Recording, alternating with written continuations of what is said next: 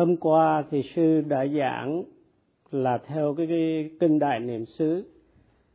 Những cái ai mà tập thiền minh sát niệm xứ được gọi là tỳ kheo. Vì những vị này tập theo giáo pháp của Đức Phật.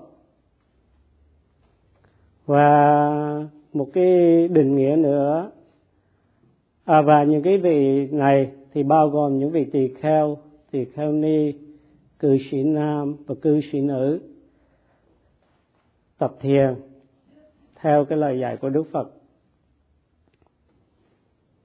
Sư cũng đã giảng cho quý vị nghe ý nghĩa của tỳ kheo là người thấy sự hiểm nguy của các luồng danh sắc sinh khởi và hoại diệt không ngừng trong cái vòng luân hồi đầy đau khổ và tìm cái phương cách giải thoát khỏi những đau khổ trong vòng luân hồi này và thiền minh sáng niệm xứ là cái phương pháp mà giúp cho người thực hành hay là giúp cho hành giả thoát khỏi vòng luân hồi. Vì tận diệt được tham sân si là cái cội nguồn của những cái đau khổ hay phiền não.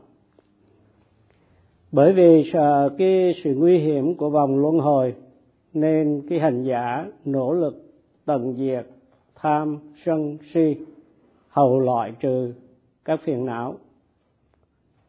Một cái ý nghĩa khác của tỳ kheo là người loại trừ những cái ô nhiễm trong tâm. Vì đây là những cái nguyên nhân gây ra phiền não hay là đau khổ trong vòng luân hồi. Nếu mà một vị tỳ kheo không có loại trừ được phiền não, thì cái vị đó chỉ là tỳ kheo theo cái hình thức bên ngoài mà thôi. Đức Phật dạy phương pháp thiền minh sát niệm xứ để loại trừ ô nhiễm và trong kinh có dạy. Cái phương cách thực tập thiền minh sát niệm xứ là ở đây vì tùy theo sống quán thân trên thân. Thì hôm nay sư sẽ giảng tiếp về cái bài kinh đại niệm xứ này những ai mà loại trừ ô nhiễm trong tâm đều là tỳ kheo. Để giải thích một vị tỳ kheo thực sự, thì kinh có dạy, ở đây vị tỳ kheo sống quán thân trên thân. Thì thân ở đây là cái cơ thể hay là những cái thân phần làm nên cái cơ thể thuộc sắc pháp? Tức là chữ kaya trong phản ngữ Pali và kaya nupasi tức là mình theo dõi các cái hiện tượng sanh khởi trong thân liên tục. Và viharati là một người mà luôn chánh niệm ghi nhận trong các cái tư thế của thân như đi đứng nằm ngồi trong các cái tư thế chính.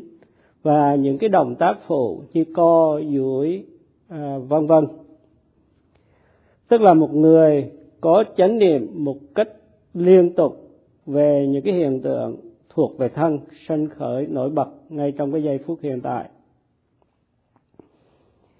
Thân thì gồm có tay chân đầu tóc lông móng răng da vân vân. Nói chung là những cái thân phần và những cái thân phần này à, hợp lại tạo nên cái thân hay là cơ thể, và cái thân hay cơ thể thì thuộc sắc pháp. Đây, thân là một cái tập hợp của các yếu tố của các phần hay là tập hợp của các thân phần. Để giải thích thì rõ hơn, thì kaya có nghĩa là thân hay những thân phần làm nên cái cơ thể có những cái đặc tính rất là đặc thù chẳng hạn như những cái thân phần có đặc tính là cứng mềm, như là móng, răng và cứng như là móng, răng và mềm như là da thịt. Và cái đặc tính cứng mềm này là cái đặc tính của cái yếu tố đất hay là địa đại, là một trong tứ đại. Và ấm, nóng là đặc tính của yếu tố lửa hay là hỏa đại là cũng một trong tứ đại. Và cái đặc tính mà gò bó dính chặt tức là đặc tính của yếu tố nước hay là thủy đại cũng một trong tứ đại. Và cái đặc tính căng cứng chuyển động à, căng à, chuyển động nâng đỡ là đặc tính của yếu tố gió hay là phong đại tức là một trong bốn đại. Như vậy bốn đại hay tứ đại gồm có địa đại thủy đại uh, hỏa đại phong đại hay là gọi nôm na là đất nước gió lửa hợp lại. Và những cái đại này hợp lại thành cái thân phần à thành cái thân. Và những cái đại này có những cái đặc tính mà chính những cái đặc tính này là những cái thực tại tối hậu thật sự hiện hữu mà một thiền sinh cần phải ờ, kinh nghiệm thì trong cơ thể có 20 thân phần trong đó địa đại hay là yếu tố đất nổi bật tóc lông móng răng da thì là những cái thành phần trong đó cái địa đại hay là yếu tố đất nổi bật và có 12 10 đến 12 cái thành phần trong đó yếu tố nước hay thủy đại nổi bật như là mật, đầm, đàm, máu, mũ, mồ hôi, vân vân. Thì trong cơ thể, cái yếu tố, các cái yếu tố nổi bật này là các, này, các cái thông phần tạo nên thân thuộc sắc pháp. Khi địa đại hay thủy đại nổi bật thì cũng có luôn hỏa đại liên hệ đến các đại này. Thì trong cơ thể có bốn loại hỏa đại, có bốn loại lửa, hay là cái nhiệt, cái sức nóng. Thứ nhất là thân nhiệt của mình là cái sức nóng bình thường trong cơ thể. Và chính vì cái sức nóng trong cơ thể hay cái thân nhiệt này thì cơ thể bị làm già đi theo thời gian. Và có một cái loài nhiệt khác hay là một nhiệt, loài nhiệt độ khác mà sanh khởi khi cái, trong cơ thể mình không có được quân bình, thì tạm dịch là cái sáo nhiệt tức là một cái nhiệt mà nó làm xáo trộn cái sự quân bình của cơ thể. Chẳng hạn như khi mình bị bệnh thì mình sốt thì có nhiệt độ rất cao. À, thì lúc đó mình có một cái loại nhiệt khác thì mình có thể gọi là một cái loại là cao nhiệt hay là nhiệt sốt. Và khi mà sốt quá cao thì mình có thể bị bất tỉnh và có một loại nhiệt độ khác hay là sức nóng khác giúp cho tiêu hóa các cái thực phẩm, mình có thể tạm gọi là cái tiêu nhiệt. Như vậy, nói một cách nôm na thì có bốn cái loại nhiệt là thân nhiệt, sáo nhiệt, cao nhiệt và tiêu nhiệt, tức là bốn cái loại sức nóng. Trong bốn cái loại nhiệt này hay bốn cái sức nóng này thì thân nhiệt, tức là cái sức nóng bình thường của cơ thể và tiêu nhiệt là cái sức nóng mà giúp cho sự tiêu hóa, thức ăn thì luôn luôn có mặt. Hai cái loại nhiệt kia, tức là sáo nhiệt và cao nhiệt, thì chỉ có mặt khi mà cơ thể của mình bị mất quân bình. Và các cái nhiệt độ này, nó thuộc về hỏa đại, tức là đặc tính của hỏa đại thì nó thuộc về thân. Cái à, yếu tố hay là cái đại kế tiếp là yếu tố gió, thể hiện qua cái sự căng, chuyển động, nâng đỡ. Thì trong một vài có bộ sáu cái loại gió trong cái cơ thể của mình, gió đi ngược, như là khi mình ho, gió đi xuống, thể hiện trong cái sự tiểu tiện, đại tiện. Gió trong bụng, ngoài ruột, rồi gió trong ruột và cuối cùng là gió trong hơi thở uh, tạo ra do chủ ý của mình. Như là khi mình cúi xuống thì mình có một cái ý hay là khi mình co giãn thì mình có cái chủ ý. Cho nên cái gió đó nó chuyển động gây ra cái tác động của thân kể cả nhắm mắt mở mắt vân vân. Những cái cử động của cái cơ thể chính là do gió luân chuyển trong cơ thể gây ra. Và trong một cái cơ thể của con người thì có 42 cái thân phần gồm những cái thân phần này gồm có cái tứ đại là đất nước gió lửa. Do đó để giải thích một cách tóm tắt thì cứng mềm là đặc tính của đất. À, trôi chảy gò bó dính chặt là đặc tính của nước và ấm nóng nhẹ là đặc tính của lửa. Căng chuyển động nâng đỡ là đặc tính của uh, gió hay là của uh, địa đại và thủy đại hỏa đại và phong đại. Trong sách pháp có tứ đại và chúng không tách rời nhau được. Và ngoài ra sắc pháp còn có những cái đối tượng như là cái vật thấy được, âm thanh, mùi, vị, cái vật đụng chạm, chất dinh dưỡng.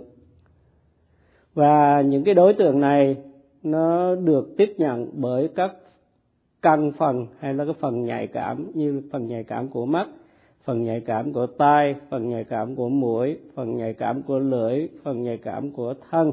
Nó thuộc về thân hay là sắc pháp và sư sẽ giảng sau về các cái yếu tố mà kích động cũng như là các cái yếu tố tiếp nhận đối với các cái sự tiếp xúc giữa căn và trần hay là giữa đối tượng và các căn này sau cho quý vị.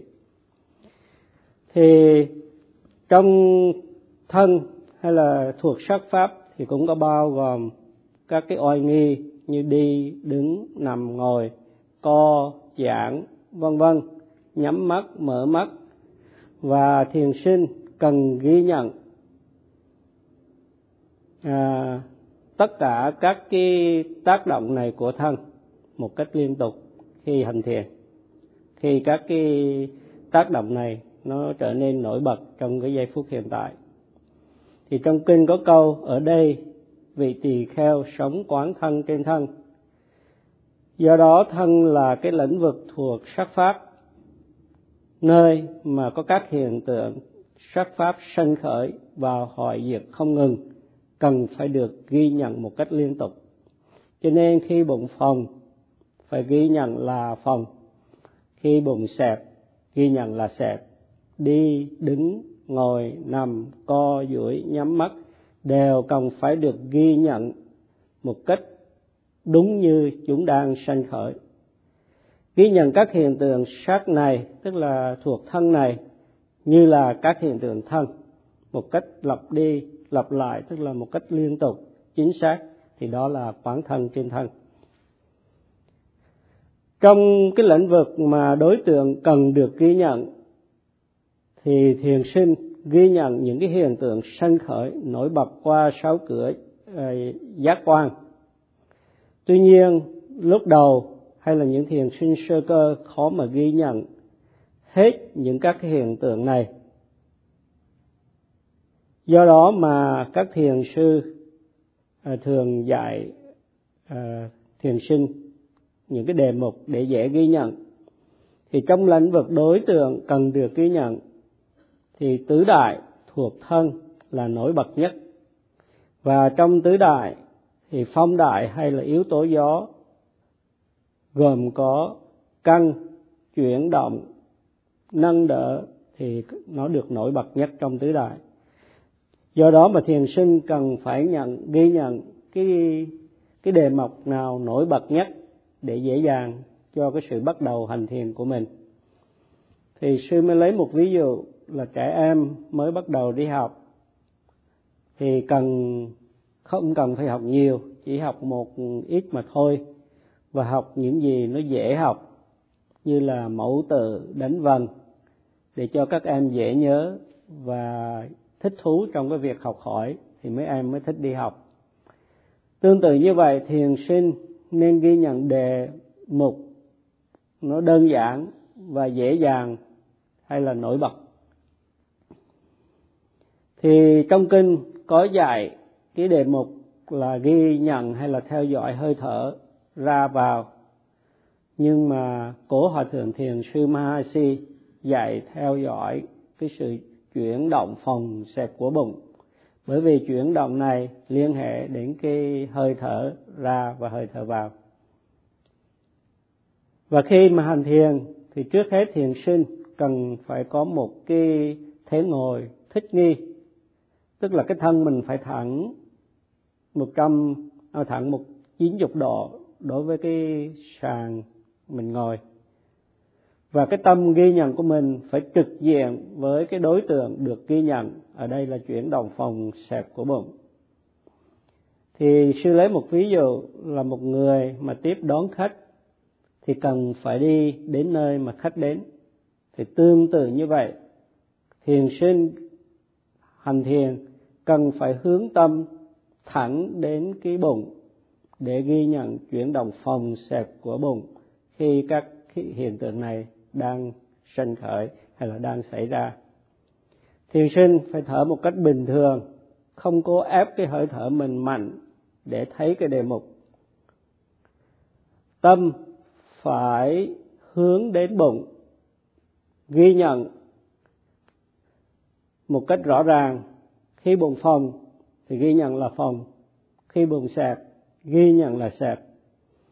Tóm lại, khi bởi cái chuyển động phòng sẹp nổi bật, thì thiền sinh cố gắng hết mình ghi nhận cái chuyển động phòng sẹp này một cách liên tục, mà không bỏ sót cái sự ghi nhận một phút giây nào cả. Sự chuyển động của bụng thì liên hệ với hơi thở vào và hơi thở ra. Thì trong sáu loại gió như được nói ở trên, thì ờ, phòng xẹp là loại gió ở bụng, ngoài ruột. Cái loại gió này cần phải được ghi nhận. Khi phòng xảy ra, ghi nhận là phòng. Khi sẹp xảy ra, ghi nhận là sẹp ghi nhận một cách liên tục và trong cái cách ghi nhận liên tục đó, thì thiền sinh ghi nhận cái hiện tượng phòng xẹp đang xảy ra một cách nổi bật. Thì cái câu hỏi đặt ra là thiền sinh phải hành thiền như thế nào?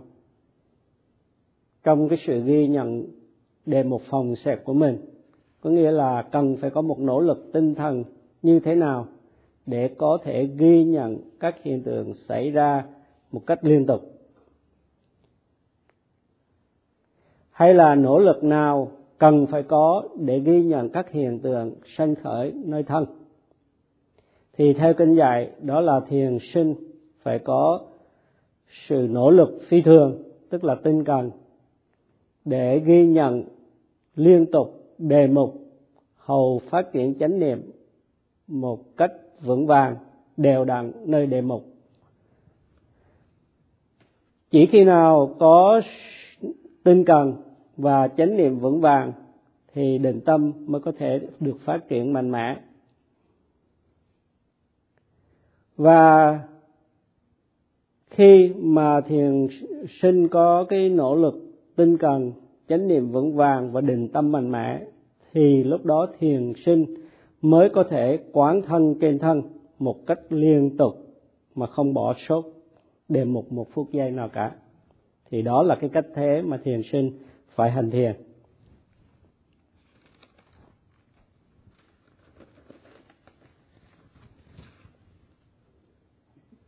Để khuyến khích thiền sinh tập thiền minh sáng niệm xứ, thì sư đã bắt đầu cái khóa thiền bằng cách giảng về bảy cái lợi ích của sự thực tập, do sự thực tập đem lại. Sư giảng để cho thiền sinh hiểu, thấy sự ích lợi của việc thực tập hầu tăng trưởng đức tin vào cái pháp hành và làm mạnh thêm cái ước muốn muốn thực tập của mình và thực tập một cách nghiêm túc. Các thiền sinh ở đây đang tập nên phải tập một cách rất là tinh cần, tức là phải có nỗ lực phi thường để ghi nhận cái đề mục. Mỗi lần mà buồn phòng thì thiền sinh phải nỗ lực không ngừng ghi nhận cái sự phòng trong khi bắt đầu, trong khi diễn tiến và cho đến khi chấm dứt. Để tâm ghi nhận được gắn bó với cái chuyển động phòng này. Tương tự như vậy, khi bùng sạc thiền sinh phải tinh cần ghi nhận để tâm gắn bó với chuyển động sạc có như vậy thiền sinh mới có thể ghi nhận cái sự phòng sạc một cách liên tục. Tại sao như vậy? Tại sao phải tinh cần như vậy? Bởi vì tâm nó dễ phóng đi đây đó và nó có khuynh hướng rất là lười biếng. Thì cái lười biếng thì đáng ghê tởm. Dù một người thiền sinh tập tốt nhưng lại có ý muốn sự thoải mái, thì đó chính là sự lười biếng. Và sự lười biếng này đáng ghê tởm một người lười biếng thường hay bị chỉ trích là nhát gừng hay là làm biếng. Để vượt qua được cái sự lười biếng thì thiền sinh phải nỗ lực không ngừng nghỉ, nỗ lực phi thường, đó là sự tinh cần. Ngay khi một cái hiện tượng sanh khởi thì hãy nỗ lực ghi nhận ngay lập tức. Khi cái chuyển động phòng xẹp xảy ra thì thiền sinh phải hướng tâm, nỗ lực ghi nhận cái chuyển động này một cách liên tục, chính xác và song hành với cái chuyển động. Và cái sự tinh cần nó sẽ chinh phục được sự lười biếng. Một thiền sinh mà có sự tinh cần, có chánh niệm vững vàng thì mới được gọi là một cái vị tỳ kheo. Nhờ có chánh niệm vững vàng, thành ra tâm được bảo vệ phiền não không có cơ hội sinh khởi hay chen vào tâm. Đây chính là bảo vệ bằng tứ niệm xứ hay là bảo vệ bằng chánh niệm. Chánh niệm như người canh giữ không cho phiền não xâm nhập tâm, nhờ đó mà tâm được an toàn. Vì phiền não được ngăn ngừa hay bị loại trừ. Nhờ có chánh niệm vững vàng, tâm gom tụ, định tĩnh trên đề mục hành giả phân biệt được. Danh sắc khám phá được cái đề mục phòng xẹp rõ ràng. Và nhờ có cái sự hiểu biết, khám phá phân biệt rõ ràng đó mà hành giả loại trừ sự vô minh. Thì những cái sự hiểu biết hay tuệ giác là loại trừ vô minh, cũng giống như ánh sáng đến thì bóng tối tan biến đi. Chỉ khi nào có nỗ lực phi thường, tức là có tinh cần chỉ khi nào có chánh niệm vững vàng chỉ khi nào có sự định tâm mạnh mẽ thì mới có được sự ghi nhận đề mục một cách liên tục. Và một hành giả có sự ghi nhận liên tục mới được gọi là một người có chính niệm vững vàng và mới được gọi là một người hành thiền gọi là à, đúng và tốt đẹp. Thì đến đây thì sư muốn chấm dứt bài pháp thoại, ngày mai sư sẽ giảng chi tiết hơn. Sư mong quý vị hãy nỗ lực tinh cần, tập đúng theo sự hướng dẫn của chư sư. Và sư muốn quý vị hãy sử dụng thời gian mà mình có được trong kho thiền này để hành thiền một cách tích cực, hầu đạt được những kết quả mà quý vị mong muốn khi quý vị đến với kho thiền.